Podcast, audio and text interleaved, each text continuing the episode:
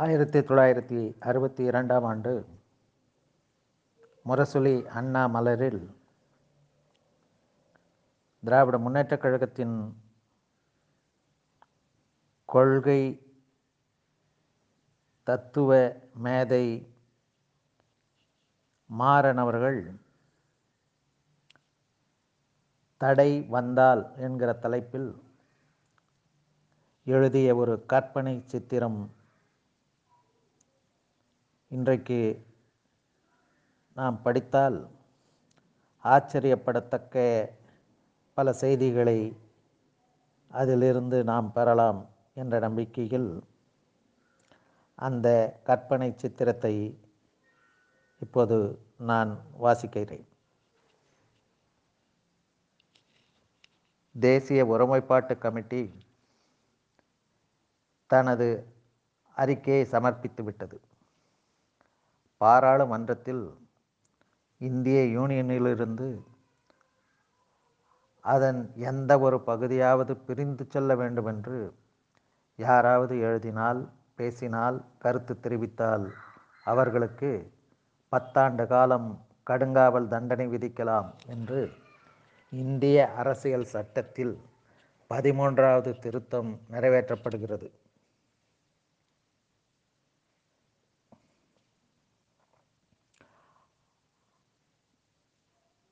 அதன் பிறகு இந்திய யூனியனிலிருந்து திராவிட நாடு விடுதலை பெற வேண்டும் என்பதை தலையாய லட்சியமாக கொண்ட திமுக கழகத்தின் நிலை என்ன? அதில் அங்கம் வகிக்கும் ஐந்து லட்சத்திற்கும் மேற்பட்ட ஆண் பெண்களின் நிலை என்ன? இதை பற்றி எழுந்த சிந்தனையின் விளைவுதான் கீழே உள்ள கற்பனை சித்திரம். இப்படித்தான் நடக்கும் என்று யாரும் முடிவு செய்து விட வேண்டாம். ஆனால் இப்படி நடந்தாலும் நடக்கலாம் என்பது ஒரு யூகமே. என்று நடக்கும் என்று யாரும் கேட்க வேண்டாம். நாளை அல்லது நாளை மறுநாள் அல்லது என்றாவது ஒரு நாள் இந்த சூழ்நிலை உருவாகத்தான் போகிறது என்பது மட்டும் நிச்சயம்.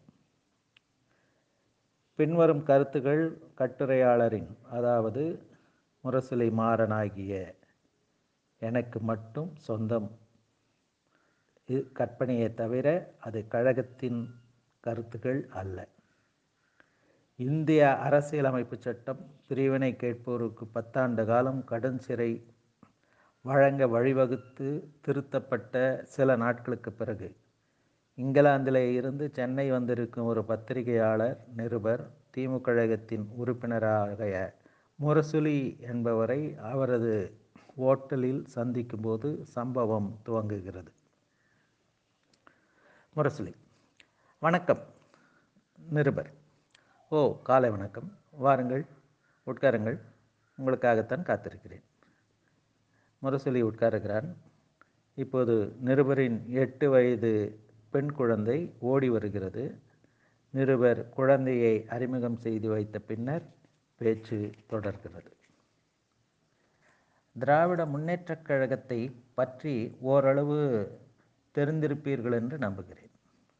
நிருபர் நிச்சயமாக நான் தாயகத்தில் இருக்கும்போதே இங்கிருந்து வரும் பிரமர்களிடம் உங்களுடைய இயக்கத்தை பற்றி விசாரிப்பது உண்டு. உதாரணமாக மதுரை காங்கிரஸ் மாநாட்டில் உள்நாட்டு போர் ஏற்பட்டாலும் நாட்டை பிரிக்க சம்மதிக்க மாட்டோம் என்று பண்டித நேரு பேசிவிட்டு லண்டன் வந்தார் அல்லவா? ஒரு சொல்லி. ஆமாம் அதாவது நீங்கள் சொல்வது நேரு பிரிட்டிஷ் பிரதமர் மேக்மில்லனை சந்தித்துவிட்டு அமெரிக்க ஜனாதிபதி கென்னடியை சந்திக்க அமெரிக்கா புறப்படுவதற்கு முன்பு விமான நிலையத்தில் கூட சில நிருபர்களை கூட்டிக் கொண்டு உள்நாட்டு யுத்தம் யாரோடு எப்போது என்று கேட்டார்கள். நிருபர் அப்படி ஆர்வத்தோடு விசாரித்தவர்களில் நானும் ஒருவன். மறுசொலி அண்மையில் பண்டித நேரு காமன்வெல்த் மாநாட்டில் கலந்து கொள்ள லண்டன் விமான நிலையத்தில் வந்திறங்கிய போது கூட திமுகவை பற்றி விசாரித்தார்களே. நிருபர். ஆமாம் அந்த நிருபர்கள் கூட்டத்தில் நானும் இருந்தேன். சரி இப்போது நான் உங்கள் தலைவர் அண்ணாதுரையை சந்திக்க வாய்ப்பு கிடைக்குமா? முரசொலி. கிடைக்காது என்று தான் சொல்ல வேண்டும். ஏனெனில் அவர் சிறையில் இருக்கிறார். குழந்தை. குறுக்கிட்டு. ஏன்? கொலை செய்தாரா? கொள்ளையடித்தாரா? முரசொலி இல்லை அம்மா. எங்கள் அண்ணன் வன்முறையை பற்றி கனவிலும் கருதாதவர். அவர் நல்லவர் மிகவும் நல்லவர். உனக்கு புரியும்படி சொல்ல வேண்டுமானால் அவர் தென்னாட்டின் காந்தி. குழந்தை. ஓ இப்போது தெரிகிறது. அவரை ஏன் சிறையில் அடைத்தார்கள் என்று. முரசொலி பேப்போடு என்னம்மா? குழந்தை. காந்தியைப் போல் இருக்கும் அவரை சிறையிலே அடைத்தார்கள். அவர் அங்கிருக்கும் பல குற்றவாளிகளை எல்லாம் திருத்தி நல்லவர்களாக்கி விடுவார் அல்லவா? அதனால்தான் அவரை சிறையிலே போட்டிருக்கிறார்கள் போல் இருக்கிறது. எல்லோரும் சிரிக்கிறார்கள். நிருபர் சரிம்மா நீ போய் வெளியே விளையாடு என்று அனுப்பிவிடுகிறார். நிருபர் மன்னிக்க வேண்டும். என் குழந்தை மிகவும் ஆர்வம் உள்ளவள் முரசொலி பரவாயில்லை. இன்று நாட்டிலே மூளை முடுக்கெல்லாம் கேட்கப்படும் கேள்வியைத்தான் அவளும் கேட்டிருக்கிறாள். ஆமாம் நீங்கள் பேச்சை தொடருங்கள். நிருபர் ம் இந்திய யூனியனிலிருந்து பிரிவினை கேட்பது பெரிய குற்றம் என்றும் அதற்கு பத்து ஆண்டுகள் வரை கடுங்காவல் தண்டனை தரலாம் என்றும் இப்போது இந்திய அரசியல் சட்டத்தை திருத்தியிருக்கிறார்கள். இனி மேற்கொண்டு உங்கள் நடவடிக்கை என்ன? முரசொலி அன்றைய தினம் இந்திய அரசியல் அமைப்பு சட்ட பிரிவினை கேட்பதை குற்றமாக்கும் விதத்தில் திருத்தப்பட்டதோ? அன்றைய தினம் எங்கள் லட்சிய வரலாற்றில் பொன்னெழுத்துக்களால் பொறிக்கப்பட வேண்டிய தினமாகும். நலங்கு இல்லாமல் கல்யாணம் ஏது? கல்யாணம் ஆகாமல் சீமந்தம் ஏது? அடக்குமுறை இல்லாமல் விடுதலை இயக்கம் ஏது? என்று முன்பே எங்கள் அண்ணா சொல்லியிருக்கிறார். நண்பரே இந்த தடைச்சட்டத்தை நாங்களும் அப்படித்தான் கருதுகிறோம். இதுவரையும் சாதாரண அரசியல் கட்சியாக கருதப்பட்டு வந்த எங்கள் இயக்கம் இனி மனிதனுக்கு விடுதலை உணர்வு உள்ளவரை நிலைத்து நிற்கக்கூடிய இயக்கங்களின் பட்டியலிலே விடுதலை இயக்கங்களின் பட்டியலிலே இடம்பெறும். ஆமாம் நண்பரே இந்திய பாராளுமன்றத்திலே பெரும்பான்மையோர் கூடி அரசியல் சட்டத்தை திருத்தவில்லை. திராவிட முன்னேற்றக் கழகம் ஒரு மகத்தான விடுதலை இயக்கம் என்று முத்திரை குத்தி விடுதலை இயக்கமாக இருக்க எங்களுக்கு தக்க பருவம் வந்துவிட்டது என்பதை உலகத்திற்கு பிரகடனம் செய்திருக்கிறார்கள். நிருபர் பிரிவினை கேட்பதைத்தான் குற்றம் என்று ஆக்கியிருக்கிறார்களே தவிர இதுவரை திமுக கழகம் தடை செய்யப்பட்டதாக அறிவிப்பு வரவில்லையே. பாலுக்கு மரவசலி பாலுக்கு விதிக்கப்பட்ட தடை தயிருக்கும் மோருக்கும் வெண்ணெய்க்கும் நெய்யுக்கும் விதிக்கப்பட்ட தடையாகத்தானே நண்பரே கருத வேண்டும்? திராவிட முன்னேற்றக் கழகத்தின் முழு முதற் கொள்கையே திராவிட நாடு கேட்பது தானே எனவே பிரிவினை கேட்பவர்களை மட்டும் தண்டிக்கும் அரசாங்கம் பிரிவினை கேட்கும் ஒரு பெரிய இயக்கத்தை விட்டு வைப்பது புத்திசாலித்தனம் என்ற கருதுகிறீர்கள்? எனவே எங்கள் போர் முறையை தெரிந்து கொண்டு இன்னும் சில நாட்களில் திமுக கழகத்தையும் தடை செய்து விடுவார்கள். நிருபர் போர் முறை என்று குறிப்பிட்டீர்களே அது என்ன? முரசொலி. அதாவது புலி பதுங்குகிறதா பாய்கிறதா? பின்வாங்குகிறதா என்பதை பின்வாங்குகிறதா என்பதை கொஞ்ச நாட்கள் கவனித்து விட்டுத்தான் பிறகு திமுக கழகத்தை தடை செய்வார்கள் என்று எண்ணுகிறேன். நிருபர் சரி திமுக கழகம் என்கிற புலி அரசியல் சட்ட பிரிவினை கேட்பதை குற்றமாக்கி திருத்தப்பட்டதை தொடர்ந்து பதுங்குமா பாயுமா பின்வாங்குமா? முரசொலி. பின்வாங்கினால் அது புலியாகாது. ஏதாவது காரணங்களை முன்னிட்டு அது பதுங்கினால் அது பாய்வதற்காகத்தான். நிருபர். அதாவது திமுக கழகத்தில் அங்கம் வகைக்கும் ஐந்து லட்சத்திற்கு மேற்பட்ட அத்தனை உறுப்பினர்களும் ஒரே நேரத்தில் அரசியல் சட்ட திருத்தத்திற்கு எதிராக திராவிட நாடு திராவிடருக்கே என்று முழங்கி பத்து ஆண்டுகள் சிறை தண்டனை ஏற்பார்களா? முரசொலி. திமுக கழகத்தின் உறுப்பினர் சீட்டில் எப்போது கையெழுத்து போட்டோமோ அப்போதே அவர்களுக்கு அதன் பூரண விளைவு தெரியும். எங்கள் அண்ணனை பின்தொடர்ந்தால் பதவி கிடைக்காது பர்மிட் கிடைக்காது இக வர சுக வாழ்வு கிடைக்காது பசி பட்டினி சிறை தூக்கு மேடை இவைதான் கிடைக்கும் என்று அந்த அத்தனை லட்சம் பேருக்கும் தெரியும். நிருபர் பின்வாங்குகிறவர்கள் யாரும் இல்லையா?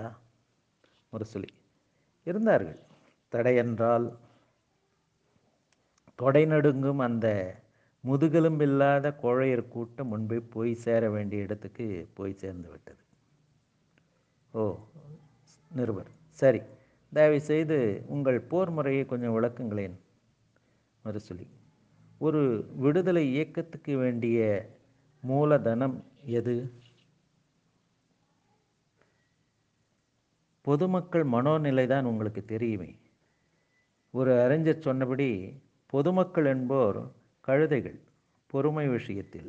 அதோ பார் உன் தலையில் மிளகாய் அரைக்கிறான் என்று நாலு பேர் சொல்கிற வரையில் தூங்கி கொண்டிருக்கும் பண்பு பெற்றவர்கள் ஆண்டாண்டு காலமாக அடிமை சகதியில் உழந்து கொண்டிருக்கும் அவர்களுக்கு சுதந்திரத்தின் மதிப்பு தெரியாது. எனவே மக்களை தட்டி எழுப்புவதற்கு முக்கிய தேவை பிரச்சாரம். திமுக கழகத்தின் ஒவ்வொரு அசைவும் மக்கள் ஆதரவு பெறும் நோக்கத்தை தான் இலக்காக கொண்டது. எனவே அதற்கு கருவியான பிரச்சாரம் கௌரவமான வழிகளில் கிடைக்குமேயானால் நாங்கள் விட்டுவிட மாட்டோம். நிருபர் என்ன செய்வீர்கள்?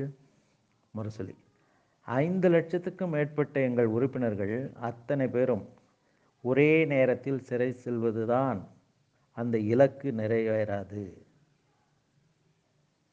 அதாவது பாருங்கள் ஒரே நேரத்தில் சிறை செல்வதால் அந்த இலக்கு மாறாது நிறைவேறாது. எனவே நாங்கள் யார் யார் எப்போது சிறை செல்ல வேண்டும் என்பதற்கு பட்டியல் தயாரித்து வைத்திருக்கிறோம். நிருபர் ஓஹோ முரசொலி. அதன்படிதான் எங்கள் தலைவர் அறிஞர் அண்ணா அவர்கள் அரசியல் சட்டத்தின் புதிய திருத்தத்தை முன்னறிப்பு செய்துவிட்டு சென்ற கிழமை சென்னை கடற்கரையில் நடந்த மாபெரும் கூட்டத்தில் மீறி இந்திய யூனியனிலிருந்து திராவிட நாடு விடுதலை பெற்று பிரிய வேண்டியதன் அவசியத்தை வலியுறுத்தி கைது செய்யப்பட்டு பத்து ஆண்டு காவல் கடுங்காவல் தண்டனையை ஏற்றிருக்கிறார்கள். நிருபர் மற்ற தலைவர்கள்? முரசொலி மாதத்திற்கு ஒரு முறை தான் தலைவர்களுக்கு முறை வரும். அடுத்த மாதம் நாவலர் நெடுஞ்செழியன் அவர்கள் அரசியல் சட்டத்தின் புதிய திருத்தத்தை மீறி வேலூரிலே திராவிட நாட்டு பிரிவினையை வற்புறுத்தி பத்தாண்டு கால சிறை தண்டனையை ஏற்பார். அதற்கு அடுத்த மாதம் கலைஞர் கருணாநிதி தஞ்சையில் பிறகு மதியழகன் கோவையில் பேராசிரியர் அன்பழகன் மதுரையில். நிருபர் ஓஹோ ஒரே நேரத்தில் இல்லாமல் மாதா மாதம் பெரிய தலைவர்கள் இப்படி அரசியல் சட்டத்தில் புதிய திருத்தத்துக்கு எதிராக சிறை தண்டனை ஏற்பதன் மூலம் நாட்டிலே பெருமளவு தீண்டா நீண்டகால பிரச்சாரத்தையும் அதன் மூலம் மக்கள் ஆதரவையும் பெற முடியும் என்று திட்டமிட்டு இருக்கிறீர்களா முரசொலி ஆமாம். நிறுவர் ஒரு மாத இடைவெளியில் இதர தோழர்கள் என்ன செய்வார்கள்? முரசொலி. நெடுங்கால சிறை தண்டனை ஏற்போர் பட்டியலிலே இடம்பெற்றுள்ள கழக தோழர்கள் ஒவ்வொரு கிராமத்திற்கும் பாத யாத்திரை சென்று கிராம மக்களிடையே திராவிடரின் வரலாற்றை சொல்லுவார்கள். நிருபர். திராவிட நாட்டு பிரிவினையா? முரசொலி. இல்லை இல்லை. பிரிவினை பற்றி வாய் திறந்தால்தான் அந்த இடத்திலேயே கைதாகி விடுவார்களே. எனவே அதை பற்றி பேசாமல் நமது பண்பாட்டின் பெருமை நமது கலாச்சார உயர்வு முதலியவை பற்றி பேசி வரும் ஞாயிறன்று நமது வட்டத்தலை தலைநகரின் நடைபெறும் முக்கிய கூட்டத்தில் பேசி நான் கைதாக இருக்கிறேன். அவசியம் வாருங்கள் என்று பேசுவார்கள். நிருபர் ஆ என்ன முக்கிய கூட்டம்? முரசொலி அரசியல் சட்டத்தின் புதிய திருத்தத்தை மீறும் கூட்டம்தான் ஒவ்வொரு வாரத்திலும் அந்தந்த வட்டத்தில் உள்ள கழகத்தோழர் ஆறு நாட்கள் பாத யாத்திரை நடத்தி பிரச்சாரம் செய்துவிட்டு ஏழாவது நாள் வட்ட தலைநகரில் பகிரங்கமாக பிரிவினை பற்றி பேசி கைதாகி விடுவார். நிறுவர் ஓஹோ மாதம் ஒரு முறை பெரிய தலைவர்கள் கைதாவார்கள் வாரம் ஒரு முறை ஒவ்வொரு வட்டத்திலும் தொண்டர்கள் கைதாவார்கள். அப்படித்தானே? முரசொலி. ஆமாம். அதாவது மக்கள் ஆதரவு திரட்ட பிரச்சாரம்தான் முக்கியம் தேவை என்று முன்பே சொல்லியிருக்கிறேனே. நிருபர் திமுக கழகத்தில் அங்கம் வகிக்கும் அத்தனை பேரும் இப்படி கைதாவது தான் உங்கள் திட்டமா?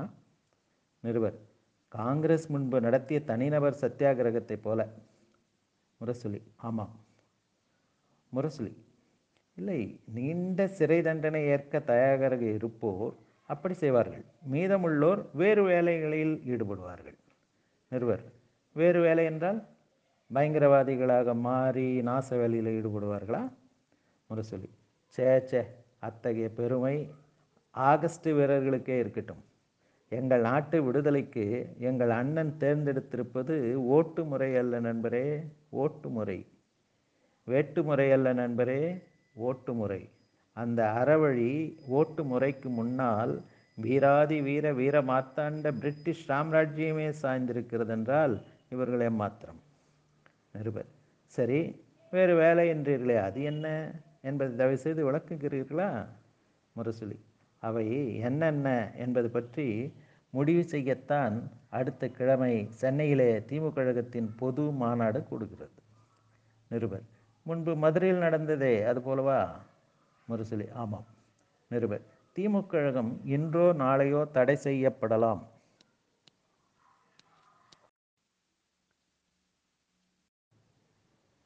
நிருபர்.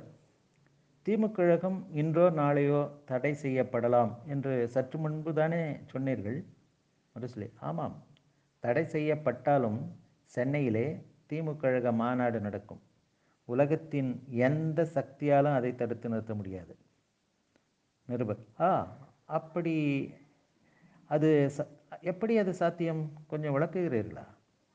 முரசொலி. நண்பரே வரலாற்றிலே முன்பு நடந்த நிகழ்ச்சியை விளக்குகிறேன் கேளுங்கள். முன்பு காந்தியார் துவங்கிய ஒத்துழையாமை இயக்கத்தின் போது ஆயிரத்தி தொள்ளாயிரத்தி முப்பத்தி இரண்டு ஜனவரி முதல் டிசம்பர் முடிய ஒரு ஆண்டில் உபகண்டம் முழுவதும் அறுபத்தாறாயிரத்தி தொள்ளாயிரத்தி நாற்பத்தி ஆறு காங்கிரஸ் தொண்டர்கள் கைது செய்யப்பட்டார்கள். அப்போது வங்கத்தில்தான் அதிகமான அடக்குமுறை தாண்டவமாடியது. எனவே வங்கத்தின் தலைநகரான கல்கத்தாவில் காங்கிரஸ் தனது வருடாந்திர மாநாட்டை கூட்டுவதென்று முடிவு செய்தது. அரசாங்கம் இதை தடுத்து மாநாடே நடத்த முடியாதவாறு முடிவெடுத்தது. ஒன்று மாநாட்டின் வரவேற்பு குழு சட்ட விரோதம் என்று பிரகடனப்படுத்தப்பட்டு அதன் தலைவரும் செயலாளரும் கைதானார்கள். இரண்டு காங்கிரஸ் மாநாட்டோடு தொடர்பு வைத்து கொண்டிருப்பதா சந்தேகப்பட்ட அத்தனை பேரும் கைதானார்கள். மூன்று காங்கிரஸ் மாநாட்டில் கலந்து கொள்ளுகிறவர்கள் என்று சந்தேகப்படுபவர்களுக்கு புகைவண்டி நிலையங்களில் டிக்கெட்டு கொடுக்கக்கூடாது என்று ரயில்வே நிர்வாகம் உத்தரவு போட்டது. நான்கு காங்கிரஸ் மாநாட்டின் பிரதிநிதிகள் தங்க இடமளித்தால் அவர்களுக்கு த- கடுமையான தண்டனை விதிக்கப்படும் என்று கல்கத்தா நகரவாசிகள் எச்சரிக்கப்பட்டார்கள். ஐந்தாவதாக மாநாட்டின் தலைவரான திரு. மதன் மோகன் மாளவியாவுக்கு அவர் தலைமை வகிக்க அனுமதிக்கப்பட மாட்டார் என்கிற உத்தரவு அனுப்பப்பட்டது.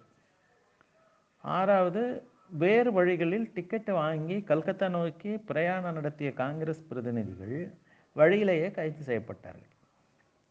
ஏழாவது அதிகாரிகளின் உத்தரவை துச்சமாக மதித்த தலைமை வகிக்க கல்கத்தாவிற்கு புறப்பட்ட மாளவியா அசான்சால் என்ற இடத்திலே கைது செய்யப்பட்டார். அடுத்ததாக காங்கிரஸ் மாநாடு எங்கு நடக்கும் என்று அரசாங்கத்துக்கு தெரியாத காரணத்தால் கல்கத்தா நகரில் உள்ள அறுபத்தி ஒம்பது பூங்காக்களும் பொதுமக்கள் உள்ளே நுழையாத வண்ணம் போலீசாரால் காவல் காக்கப்பட்டன. நிருபர். ம் மாநாடு நின்று விட்டதா? முரசொலி. நிற்குமா? மொத்தமுள்ள ரெண்டாயிரத்தி ஐநூறு பிரதிநிதிகளில் ஆயிரத்தி ஐநூறு பேர் இந்திய உபகண்டத்தின் பல பகுதியிலிருந்து எப்படியோ கல்கத்தாவுக்கு வந்துவிட்டார்கள் நிருபர். பிறகு முரசொலி அந்த ஆயிரத்தி ஐநூறு பேருக்கும் நேர்ந்த கதியை நினைத்து தானே நெஞ்சம் நடுங்குகிறது? அரசாங்க உத்தரவை மீறி கல்கத்தா நகரவாசிகள் பலர் காங்கிரஸ் பிரதிநிதிகள் பலருக்கு புகலிடம் கொடுத்தார்கள். இருந்தாலும் வீடு வீடாக சோதனை போட்டு போலீசார் அந்த பிரதிநிதிகளை பிடித்து சென்று சித்திரவதை செய்தார்கள். மிருகத்தனமாக நசுக்கினார்கள். மயக்கம் மயக்கம் வந்து பிரஞ்சேற்று தரையிலே விழுகிற வரை பிரம்பாலும் தடியாலும் மாறி மாறி தாக்கினார்கள். நிருபர் நிச்சயமாகவா முரசொலி. ஆம் நண்பரே அவர்களில் பலர் நிரந்தரமாக முடமானதாக மாளவியா பின்னால் அறிக்கை கொடுத்தார். ஆக இப்படி கைதாகி சித்திரவதை அனுபவித்தவர்கள் எழுநூற்றம்பது பேர். நிருபர் மீதமுள்ள இரநூத்தம்பது பிரதிநிதிகள் என்னானார்கள் முரசொலி போலீசாரின் கழுகு பார்வைக்கு தப்பிய அவர்கள் எப்படியோ காங்கிரஸ் மாநாட்டுக்கு போய்விட்டார்கள். நிருபர் என்ன? இந்த அமளியிலும் காங்கிரஸ் மாநாடு நடைபெற்றதா? முரசொலி ஆம். அப்பாவி போலீசார் கல்கத்தாவில் உள்ள பூங்காக்களை காவல் காத்து நின்றார்கள். மாலை மூணு மணிக்கு மாநாடு ஆரம்பம் என்று தெரியும். பூங்காக்களில் காவலை மீறி யாரும் நுழைய முடியாத காரணத்தால் மாநாடு நின்று விட்டது என்று முடிவுக்கு வந்தார்கள். நிருபர். பிறகு? முரசொலி. சரியாக மூன்று மணிக்கு குறித்த நேரத்தில் குறித்த இடத்தில் மாநாடு துவங்கியது. நிருபர். எங்கே? முரசொலி. கல்கத்தாவில் எஸ்பிளனேடு பகுதி தெரியுமா? நிருபர். கல்கத்தாவே போக்குவரத்து நெருக்கடி மிகுந்த சுறுசுறுப்பான பகுதி தானே அது? சென்னையிலே உள்ள சைனா பஜார் போன்றவர்கள் அல்லவா முரசொலி அங்குதான் மாநாடு துவங்கியது. திருமதி நெல்லி சென்குப்தா என்ற பெண்மணி தலைமை வகித்தார். இரநூத்தி ஐம்பது பிரதிநிதிகள் அதில் கலந்து கொண்டார்கள். ஏராளமான மக்கள் பார்வையாளராக வந்திருந்தார்கள். தலைவர் அமைதியாக தனது தலைமை உரையை முடித்தார். பிறகு அவசர அவசரமாக ஏழு தீர்மானங்கள் நிறைவேற்றினார்கள். அடுத்த தீர்மானத்தை படிக்க ஒருவர் எழுந்தார் திபு திபு என்று போலீசார் நுழைந்தார்கள். பிறகு? இருங்கள். கொஞ்சம் தண்ணீர் குடித்துவிட்டு வருகிறேன். நிருபர் அட சீக்கிரம் சொல்லுங்கப்பா. முரசொலி நண்பரே அந்த அதி உன்னத காட்சி எப்படி வர்ணிப்பேன்? அதை நினைக்கும்போது ஏற்படும் எழுச்சியிலே என் இருதயம் வேக வேகமாக அடித்துக்கொள்கிறது என் நரம்புகள் துடிக்கின்றன என் கண்கள் சிவக்கின்றன. நிருபர் ஆர்வத்தை மேலும் அதிகமாக்குகிறீர்கள். தயவு செய்து மேலே சொல்லுங்கள். போலீஸார் வந்தது பிறகு சொல்லுங்கள் ஐயா. முரசொலி முன்னறிவிப்பு ஏதுமில்லாமல் இடி மின்னலோடு பெருமழை பெய்வது போல போலீசார் தடியடி பிரயோகம் செய்தார்கள். பார்வையாளராக வந்திருந்த மக்கள் இரத்த காயத்தை பெற்றுக்கொண்டு மூளைக்கு ஒருவராக ஓடினார்கள். இருந்தாலும் எட்டாவது தீர்மானத்தை தீர்மானத்தை முன்மொழிவதற்காக எழுந்த பிரமுகர் எதுவும் நடக்காத போல தீர்மானத்தை படித்து கொண்டிருந்தார். போலீசார் அவரை தடியால் அடித்து அடிக்க அவர் தரையிலே விழுந்தார். அவரை போலீசார் கைது செய்து வாகனத்திலே அழைத்து செல்வதற்குள் இன்னொரு பிரமுகர் எழுந்து தீர்மானத்தை தொடர்ந்து படிக்க முன்மொழிந்தார். இப்படி ஒருவர் விழுந்ததும் இன்னொருவர் தீர்மானங்களை படித்து கொண்டே வந்தார்கள். ஒரு பிரதிநிதி அவர் அஞ்ஞா என்கின்ற நகரத்திலிருந்து வந்த பிரபல வக்கீல் தொடர்ந்து தன் மீது விழும் தடியடிகளை கொஞ்சம் கூட பொருட்படுத்தாமல் தீர்மானத்தை படுத்தி கொண்டே வந்தார். இறுதியில் ஒரு காட்டு மிராண்டி அதிகாரி தடியால் அவர் முகத்தில் அடித்தான். ஐயோகோ அந்த வக்கீலின் மூக்கு கண்ணாடி நொறுங்கி ஒரு பக்கத்து விழிக்குள்ளே பாய்ந்தது. வந்தே மாதரம் என்று முழங்கியவாறே அவர் தரையிலே சாய்ந்தார். உடனே வேறொருவர் வந்து எழுந்து தீர்மானத்தை அவர் விட்ட இடத்திலிருந்து மேலும் தொடர்ந்து படித்தார். அடடே நிருபர். என்ன கரகரத்த குரலில் நிருபர் சொல்லுகிறார். என்னால் தாங்க முடியவில்லை. கண்ணீர் ஆறாக பெருகிறது. நான் நிச்சயமாக சொல்லுகிறேன் நண்பரே விடுகத்தை விடுதலையை சாய்ப்பதற்கு உலகத்திலே எந்த சக்திக்கும் வலுவில்லை. முரசொலி ஆம். மூக்கு கண்ணாடி உடைந்து விழிகள் குருடான குருடானாலும் கொண்ட கொள்கை மாறாத அஞ்சா நகரத்து வக்கீல்கள் கையிலே கொடியுடன் மிகிலிருந்து உயிர் பிரியும் வரை லட்சிய முழக்கமிட்ட திருப்பூர் குமரன்கள் இன்று எங்கள் அண்ணனுக்கு தம்பிகளாக இருக்கிறார்கள். நீர் சொல்லும் இப்படை தோற்கின் எப்படை ஜெயிக்கும்? நிருபர் நிச்சயமாக ஜெயம் உங்களுக்குத்தான். முரசொலி நன்றி ஐயா உமது வாழ்த்திற்கு மிகவும் நன்றி. நிருபர் சரி இதற்கெல்லாம் முடிவு எப்போது? முரசொலி எதற்கு? நிருபர் அதாவது உங்கள் தலைவர் அண்ணாதுரை பத்தாண்டு சிறை தண்டனை ஏற்று அனுபவிக்கிறார். அவரை தொடர்ந்து இன்னும் சில மாதங்களில் மேலும் பல தலைவர்களும் தொண்டர்களும் சிறை செல்வார்கள். திமுக கழகம் தடை செய்யப்பட்டு விட்டது. இந்த குழப்ப நிலையில் தனிநபர்கள் வேண்டுமானால் பிரச்சாரம் செய்யலாமே தவிர ஸ்தாபன ரீதியாக நீங்கள் மக்களுக்கு வழிகாட்ட முடியுமா? அரசியல் அரங்கிலே திமுக கழக தடையால் தற்காலிகமாக ஏற்பட்டிருக்கும் காலி இடத்தை வேறு கட்சிகள் பிடித்து விட்டதே? பிடித்து விட்டால்? முரசொலி. நண்பரே தென்னகத்தின் ஏக இந்தியம் பேசும் எந்த கட்சியும் இனி தலை தூக்க முடியாது. திமுக கழகம் தடை செய்யப்பட்டால் அரசியல் அரங்கில் அந்த இடம் காலியாகும்.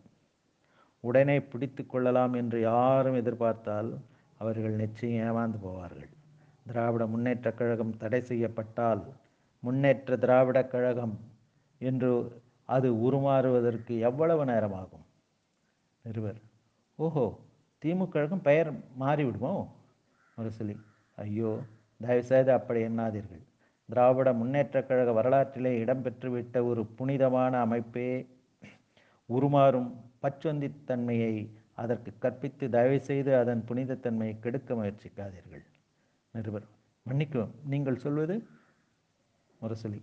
கொஞ்சம் பொறுமையாக கேளுங்கள். தரைப்படை கடல் படை விமானப்படை என்று இராணுவத்திலே பல பிரிவுகள் இருக்கின்றன அல்லவா? மலையும் மலை சூழ்ந்த இடமும் உள்ள இடத்திற்கு கப்பல் படையை எப்படி அனுப்ப முடியும்? நிருபர். அதுபோல முரசொலி.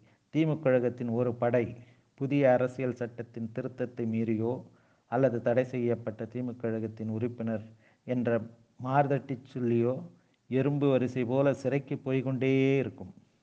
இன்னொரு படை அப்படி தொண்டர்களை தயார் செய்து தொடர்ந்து ஐந்து ஆண்டுகளுக்கு சிறைக்கு அனுப்பி கொண்டே இருக்கும். நிருபர். அது என்ன? ஐந்தாண்டு கணக்கு முரசொலி சொல்கிறேன். பொறுங்கள். இதற்கிடையில் திமுக கழக ஆதரவாளர்கள் சும்மா இருப்பவர்கள் என்றா நினைக்கிறீர்கள்? நிருபர் என்ன செய்வார்கள்? முரசொலி உங்களுக்கு தெரியாதா? திராவிட கலாச்சார பாதுகாப்பு கழகம் என்கிற புதிய அமைப்பினை நேற்று ஆரம்பித்திருக்கிறார்களே. நிருபர் அப்படியா? அதன் நோக்கமும் திராவிட நாட்டு பிரிவினை தானையா முரசொலி ஏனையா அந்த இயக்கமும் தடை செய்யப்பட்டு அவர்களும் சிறை செல்ல வேண்டும் என்று கருதுகிறீர்களா? அவர்கள் பிரிவினையை பற்றி வாயை திறந்து ஒரு வார்த்தை பேச மாட்டார்கள். நிருபர் அதாவது முரசொலி பிரிவினை வேண்டும் என்று வெளிப்படையாக சொல்லி அரசியல் சட்டத்தின் புதிய திருத்தத்தை மீறமாட்டார்கள். அதே நேரம் பிரிவினை கூடாது என்று சொல்லி ஒரு துரோகிகளாக மாறவும் மாட்டார்கள். நிருபர் பிறகு அவர்கள் மேடையில் என்னதான் பேசுவார்கள்?